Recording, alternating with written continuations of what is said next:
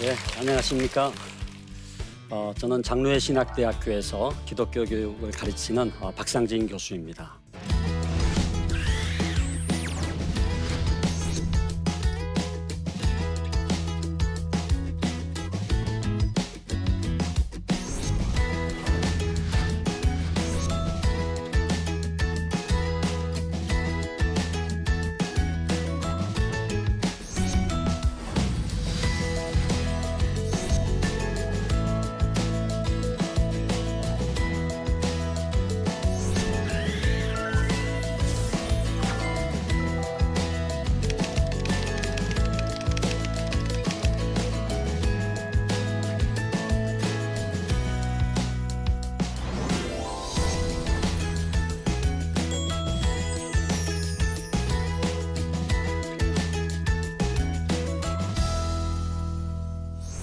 한 사람 한 사람에게는 다 하나님의 소명이 있거든요.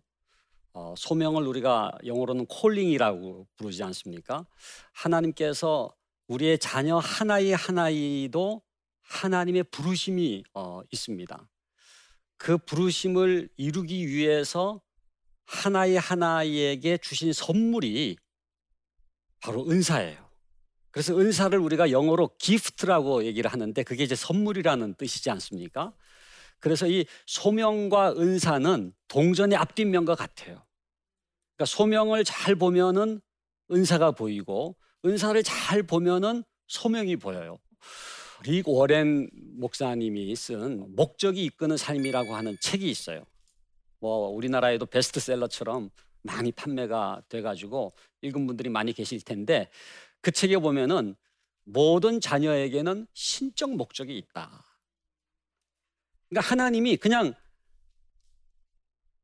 우연하게 태어나게 하신 것이 아니라 하나의 하나이가 태어날 때에는 하나님이 분명한 목적을 갖고 이 땅에 보내셨다는 거예요. 하나님의 의지가 있어요. 그래서 자녀들 한 명 한 명은 그냥 어쩌다가 태어난 게 아니고 하나님의 의지가 있어요. 하나님의 의지. 그래서 그 아이를 이 땅에 보내시는 하나님의 뜻이 있고 하나님의 계획이 있고 하나님의 목적이 있어요. 지금 뭐 70억 인구가 있다고 그러지 않습니까? 그런데 다 달라요. 하나이도요, 똑같은 목적으로 태어난 애가 없고 하나님의 신적 목적이 다 다르고 그렇기 때문에 그 신적 목적에 따라서 은사를 주셨는데 그 은사가 또 다 달라요. 그래서 우리가 먼저 우리 자녀들에게 제일 중요한 것은 그 아이를 이 땅에 보내신 하나님의 목적을 깨닫는 거예요. 이게 그 아이에게는 꿈이겠죠. 비전이겠죠. 하나님이 왜 나를 태어나게 하셨는지 그 목적을 깨닫게 되면은요, 얼마나 유익이 많은지 몰라요. 제가 세 가지만 들도록 하겠습니다. 왜 공부하는지를 알아요. 왜 공부하는지를 알아요. 여러분 그 닐 포스트만이라고 하는 분이 쓴 교육의 종말이라는 책이 있습니다. 그 종말이라고 하는 것이 이제 영어로는 END, end. 여러분 영화 끝나면 END 딱 나오지 않습니까? 끝이다. 그게 끝이라는 뜻도 있지만은 목적이라는 뜻이 있어요. 목적이라는 뜻이 있어요. 그래서 그 책에서 뭐라고 얘기하고 있느냐 하면은 목적의 종말이 교육의 끝이다. 목적이 없는 게 교육의 종말이라는 거예요. 그러니까 지금 교육은 왜 공부하는지를 몰라. 아이들이 왜 학교 다니는지를 몰라요. 왜 대학에 가는지를 몰라요. 그렇게 되면은 방향 감각도 잃어버리고 이유도 잃어버리기 때문에 공부를 제대로 할 수가 없는 거예요. 가장 중요한 것은 내가 왜 사는지, 내 삶의 분명한 표대를 정하고 목적을 발견하고 그래서 그 목적을 향해서 나아갈 수 있게 되는 게 가장 중요한 비결입니다. 두 번째는 목적을 알게 될 때 집중할 수가 있어요. 딱 이렇게 초점을 맞출 수가 있어요. 목적이 저기니까 다른 거를 끊을 수가 있어요. 뭐 이렇게 놀자, 뭐 여러 가지 뭐 유혹하는 것들을 끊을 수가 있는 거는 내가 달려가야 될 목적이 있기 때문에 그래요. 그래서 집중할 수가 있어요. 여러분 자녀 교육에서 굉장히 중요한 게 그 아이가 오랫동안 책상에 앉아 있는 게 중요하겠습니까? 아니면 한 시간이라도 집중해서 공부하는 게 중요하겠습니까? 집중하는 거예요. 집중하는 거예요. 막 잡생각하고 앉아가지고 그야말로 책상에는 뭐 그냥 10시간을 앉아 있었다고 하더라도 집중하는 시간이 몇 분도 되지 않는다. 그러면은 그건 효과가 없는 거예요. 근데 목적이 딱 정해지면은 집중할 수가 있어요. 세 번째는 목적을 알게 될 때 소위 우리가 영어로 motivation이라고 하죠. 동기가 유발돼요. 목적을 알게 되면 스스로 시동을 걸어요. 왜? 내가 공부해야 되는 이유를 알기 때문에. 우리가 자기주도적 학습이라는 말을 많이 쓰는데 자기주도적 학습이라고 하는 건 딴 게 아닙니다. 목적을 알게 되면 스스로 공부를 하는 거예요. 왜? 내가 이유를 아니까. 공부해야 되는 필요성을 느끼니까. 그래서 우리 자녀들이 하나님께서 나를 향한 부르심과 소명과 목적을 깨닫게 되는 게 너무나 중요한 자녀교육의 원리거든요. 그래서 그 자녀교육의 이러한 그 소명과 목적을 이루게 하시기 위해서 하나님께서 선물로 한 명 한 명에게 이렇게 주신 선물이 은사입니다. 여러분 디모데후서 1장 6절에 보면은 사도 바울이 그런 말씀하시죠. 디모데를 향해서 내 속에 있는 하나님의 은사가 불일 듯 일어나게 하기 위하여 너로 하여금 생각나게 하노니라고 하는 말씀이 있거든요. 그때 그 내 속에 있는 하나님의 은사라는 말이 있어요. 그게 뭐냐 하면은 우리 사람들 속에, 우리 자녀들 속에 다 은사가 있다는 거예요. 근데 그 은사가 어떻게 되기를 원한다고요? 불일 듯 일어나게 되기를 원한다. 타오르는 거예요. 여러분 캠파이어 한번 해보셨어요? 캠파이어? 예? 그러면 캠파이어 하면 어떻게 됩니까?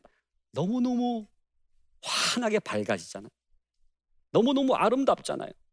너무너무 뜨겁잖아요. 예? 여러분 은사가 불일 듯 일어나는 삶은 아름답고 강렬하고 환하게 빛을 비추는 거거든요. 우리의 자녀들이 그런 삶을 살아야 되지 않겠습니까? 그러기 위해서는 각자에게 있는 은사를 발견하고 그 은사에 풀이 붙어야 되거든요. 일란성 쌍둥이도요 은사가 다릅니다. 일란성 쌍둥이 그러면은 뭐 유전인자가 똑같다고 생각하고 그래서 뭐 이란성 쌍둥이하고도 또 다르죠. 일란성 쌍둥이는 진짜 둘이 똑같다고 생각하지만은 은사가 달라. 이건 제가 자신 있게 얘기할 수 있는 게 제가 일란성 쌍둥이이기 때문에 그렇습니다.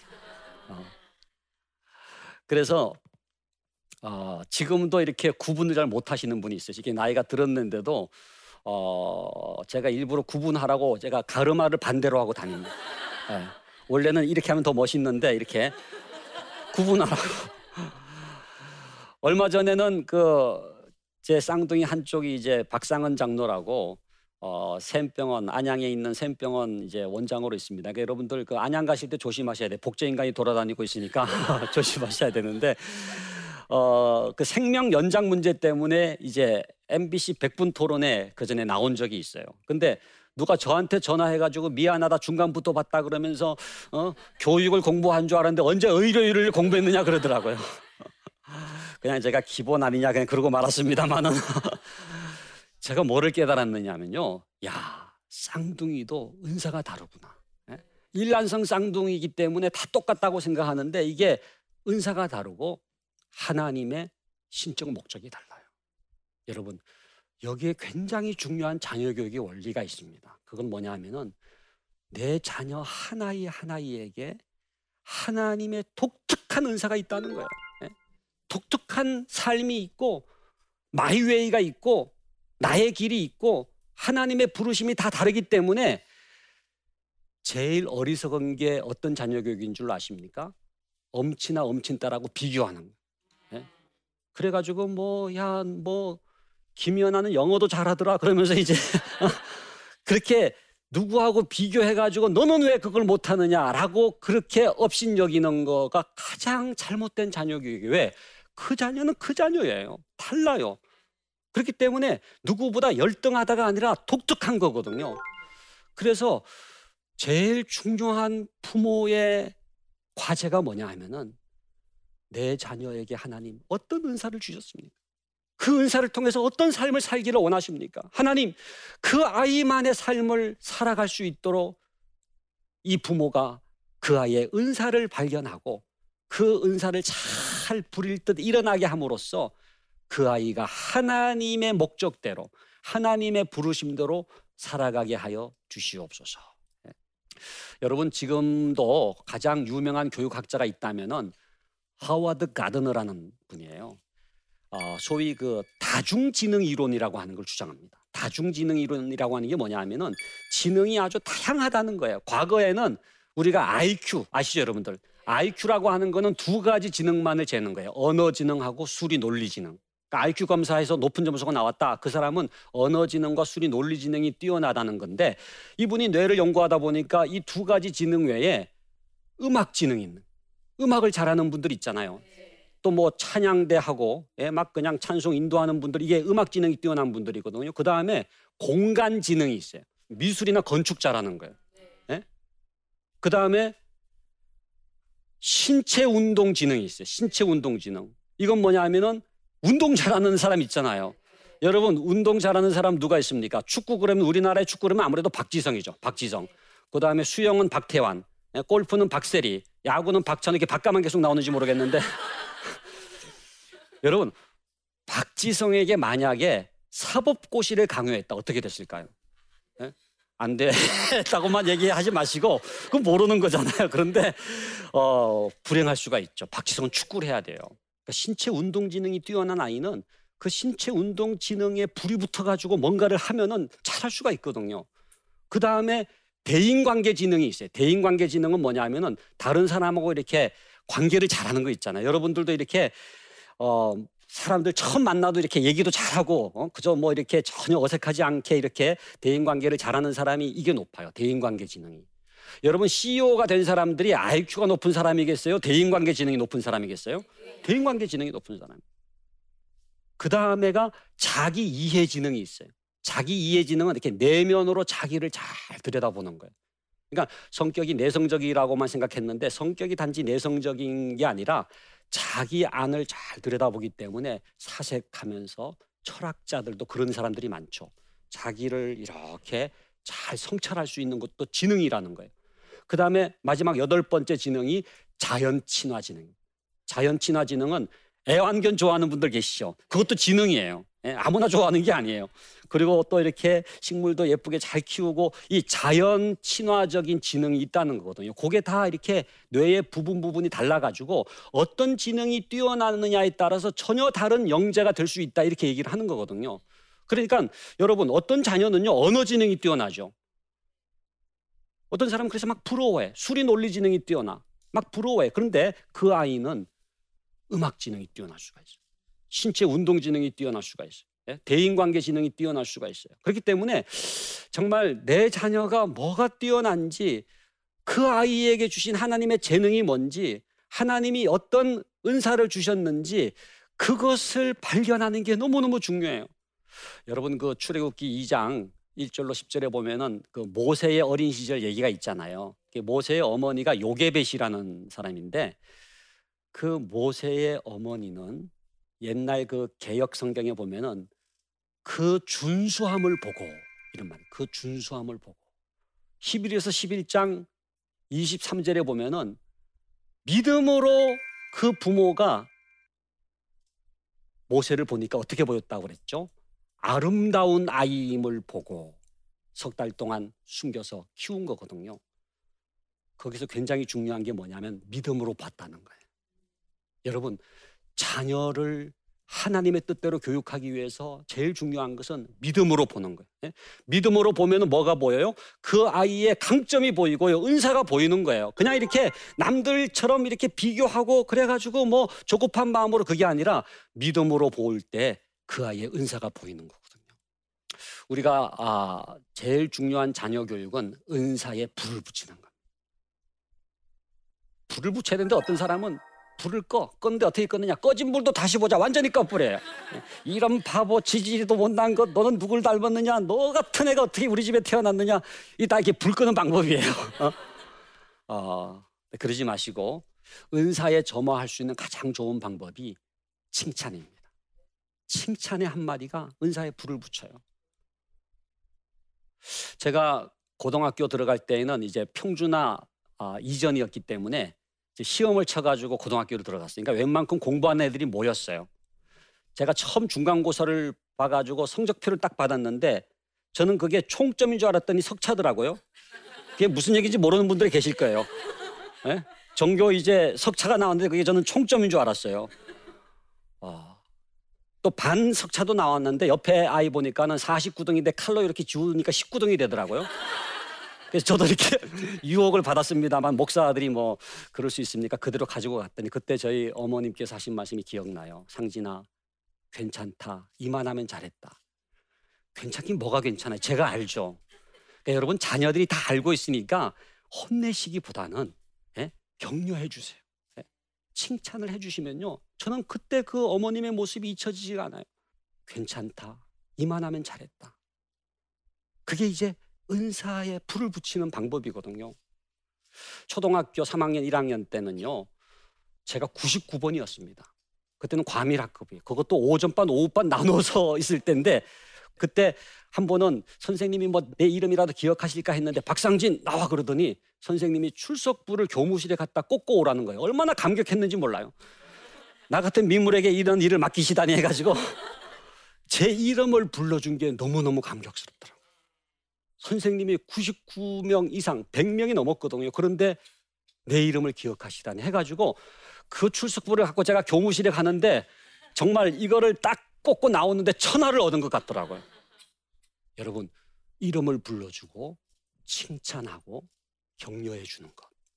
칭찬은 고래도 춤추게 한다는 말을 우리가 듣지 않습니까? 책 제목입니다만은 정말 여러분 자녀들을 칭찬하면은요 그 자녀 속에 있는 은사에 불이 붙게 되는 거예요. 그래서 칭찬은 여러분 돈도 안 드는 거잖아요. 칭찬하시고 격려하시고 너 할 수 있어. 너 하나님의 훌륭한 일꾼 될 거야. 아, 괜찮아. 괜찮아. 해서 격려를 해주시면 그 아이의 속에 있는 은사에 이제 불이 붙게 되는 거거든요. 은사를 어떻게 발견할 수가 있느냐? 은사를 발견할 수 있는 세 가지 비결이 있습니다. 첫 번째는요, 은사는요, 그 아이가 좋아하는 거예요. 싫어하는 건 은사가 아니에요. 그 아이가 좋아하지만 좋아한다고 또 다 은사가 아닙니다. 잘해야 돼요, 그거를. 잘할 수가 있어야 되고요. 세 번째는 그 은사로 다른 사람에게 유익을 주는 겁니다. 은사는 자기를 위한 게 아니에요. 은사는 남을 위한 겁니다. 여러분, 우리의 자녀가 어떤 은사를 가지고 있는지에 대해서 관심을 갖고 그 은사를 통해서 다른 사람들에게 유익을 주는 삶을 살 수 있도록 가장 중요한 것은 그 은사를 발견하는 건데, 그러기 위해서 제일 중요한 건 뭐냐 하면요, 비교하지 말랍니다. 저는 우리 부모님들이요, 끊어야 될 탯줄이 세 가지가 있는데, 육체적 탯줄은 태어날 때 끊잖아요. 산부인과에서 끊어주잖아요. 두 번째는 심리적 탯줄은요, 사춘기 때 끊어집니다. 부모와 엄마와 이렇게 자녀 사이에 탯줄이 이렇게 있는데, 사춘기 아이들이 저항할 때 여러분들 놀라시지만은 그게 정상적인 이유가 뭔지 아세요? 그럼으로써 심리적 탯줄이 끊어지는 거예요. 그 아이가 독립된 아이가 되는 과정이거든요. 그런데도 안 끊어지는 탯줄, 마지막 탯줄이 사회적 탯줄입니다. 사회적 탯줄은 뭐냐 하면은 다른 사람이 어떻게 생각하느냐, 여기에 매여 있어. 그래가지고 네가 그 대학 들어가면 내가 무슨 낯짝으로 교회 가냐, 남들이 어떻게 생각하느냐. 자녀의 진실을 보고 그 진실로부터 출발해야 건강한 자녀 교육이 되는데 다른 사람을 의식하는 거예요. 제가 아주 중요한 연구를 했습니다. 무슨 연구를 했느냐 하면은 교회 다니는 부모 집단하고 교회 안 다니는 부모 집단하고 누가 자녀에게 학업 스트레스를 더 주는지를 연구를 했더니 어느 집단이 더 많이 나왔는지 아세요? 교회 다니는 집단. 왜 그런가 분석을 해보니까 교회 안 다니는 사람은 개모임밖에 없어. 그런데 교회 다니는 사람은 여전도에도 있고 뭐 구역도 있고 모임이 많아. 그러니까 아이고 네가 그 대학 들어가면 내가 여전도에도 가야 되고 구역도 가야 되고 뭐 교회를 무슨 낯짝으로 가냐. 그래가지고 그 자녀에게 더 학업 스트레스를 준다는 연구 결과가 나왔어요. 네, 여러분, 하나님이 원하시는 건 그게 아니잖아요. 정말로 우리 자녀들 속에 있는 하나님의 은사를 개발해서 그 은사에 불을 붙여서 그 아이만의 마이웨이, 사도 바울처럼 나의 달려갈 길과 주 예수께 받은 사명, 하나님의 은혜의 복음 증가하는 일을 마치려면은 나의 생명을 조금 더 귀한 것으로 여기지 아니하노라. 그 마이웨이, 자기 길을 발견하는 거거든요.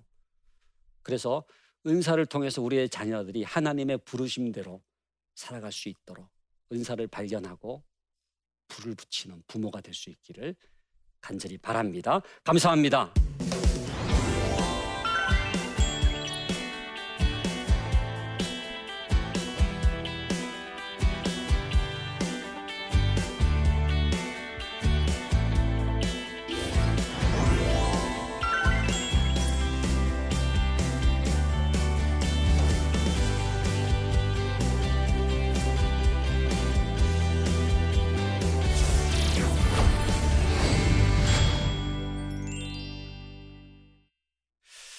오늘 강의를 듣고 이제 미리 질문을 주신 분들이 계세요. 어떤 질문인지 한번 우리가 보고 같이 답을 해보도록 하겠습니다. 초등학교 3학년 남자아이를 둔 엄마입니다. 은사를 발견하고 키워주고 싶은데 아직까지 특별히 잘하는 것이 눈에 띄지 않아 고민입니다. 조언 좀 해주세요. 그런데 정말 도대체 이 아이는 도대체 뭘 잘하는지 모르겠다. 엄마가 보기에는 다 부족한 것밖에 안 보이는 그런 경우가 참 많죠. 근데 여러분, 그 아이도 아까 말씀드린 것처럼 하나님의 신적 목적이 있고 하나님께서 그 목적을 이루기 위해서 은사를 주셨기 때문에 은사가 있어요. 은사가 없는 게 아니라 지금 그게 이렇게 드러나지 않기 때문에 안 보이는 거거든요. 그렇기 때문에 굉장히 중요한 거는요, 그 아이가 다양한 상황을 경험할 수 있도록 도와줄 필요가 있어요. 그래서 여행도 굉장히 좋고요. 그다음에 아이가 여러 가지를 통해서 아까 우리가 다중지능 이론에 대해서 얘기를 했는데, 그러면은 언어지능, 뭐 수리 논리지능 여러 가지 있잖아요. 음악, 공간, 뭐 신체 운동. 근데 그 다양한 것들을 경험하게 함으로써 어떤 반응이 나오는지를 관찰을 하면은 뭔가 그 아이가 몰입하는 게 있어요. 그 몰입이라는 단어가 굉장히 중요한데 그게 바로 은사를 발견할 수 있는 굉장히 중요한 포인트입니다. 그래서 어떤 것에 몰입해서 그 아이가 막 이렇게 그거를 그야말로 좋아할 뿐만 아니라 그게 집중하게 될 때, 아하, 이 아이는 이것에 대해서 굉장히 뭔가 내적인 그러한 그 갈증이 있구나, 하나님이 주신 뭔가 그 내면에 가능성이 있구나라고 하는 것을 발견할 수가 있습니다. 또 다른 질문 한 가지를 더 보게 되면은, 다른 아이들을 보면 저희 아이만 뒤처지는 것 같아 자꾸 비교하게 되고 속이 상합니다. 어떻게 하면 좋을까요? 정말 저는 우리 그리스도인들이 또 우리 믿는 부모님들이 가장 중요한 게 그 아이를 그 아이로 보는 거예요. 이렇게 비교하지 않고, 여러분 100명이 있다 그러면은 하나님은 몇 가지 잣대를 갖고 계실까요? 100가지 잣대를 갖고 계세요. 그러니까 그 아이만을 위한 독특한 하나님의 잣대가 있기 때문에 다른 아이하고 비교해가지고 어떠냐가 아니라 그 아이를 향하신 하나님의 뜻이 무엇인지를 발견하는 게 중요하거든요. 그래서 우리가 코람데오라는 말을 씁니다마는, 하나님 앞에서 그 아이를 보고 또 하나님의 눈길로 그 아이를 보는 게 너무나 중요하다. 저는 특별히 이제 우리나라가 유교 국가 아닙니까? 예? 말하자면은 500년 동안, 예? 2조 500년 동안 유교가 지배했기 때문에 지금 기독교가 130년 지났지만 여전히 이 유교적인 가치관이 굉장히 강하게 영향을 끼치고 있는데, 체면입니다.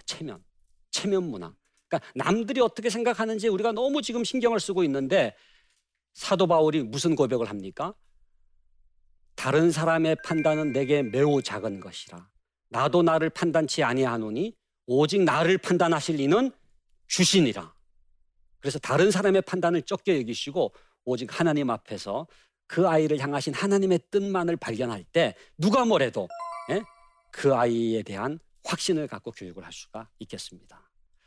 예, 오늘 이 은사를 발견하는 자녀 교육이라고 하는 제목으로 정말 우리의 자녀들 속에 하나님이 은사를 주셨는데, 정말 내 자녀에게 하나님이 은사를 주셨다고 하는 것을 확신하고, 하나님 내 자녀에게 어떤 은사를 주셨느냐, 그 은사가 불이 붙고 타오르는 삶을 살게 하여 주시옵소서. 그래서 그 아이만이 갖고 있는 은사가 잘 발휘될 수 있도록 우리가 남들과 비교하고 엄친아 엄친딸하고 비교했던 것들을 내려놓고 그 아이의 은사에 불을 붙이고 은사대로 살아갈 수 있도록 도와주는 우리 부모가 될 수 있기를 간절히 바랍니다. 대단히 감사합니다.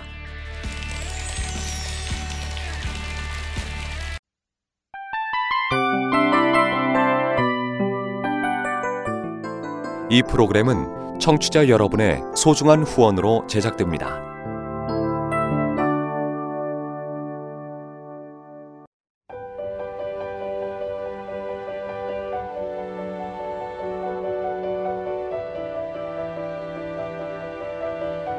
세상에는 수많은 교회들이 있지만 더 깊이 있는 말씀 강해를 찾기 위해 크기로만 교회를 선정하지 않습니다. 보다 좋은 영적 콘텐츠를 더 많이 나누기 위해 방송비를 받지 않습니다. 1년 365일 복음만 전하고 싶어서 우리는 광고를 하지 않습니다. 온누리의 복음을 땅끝까지 CGN TV와 함께 땅끝 선교사가 되어주세요.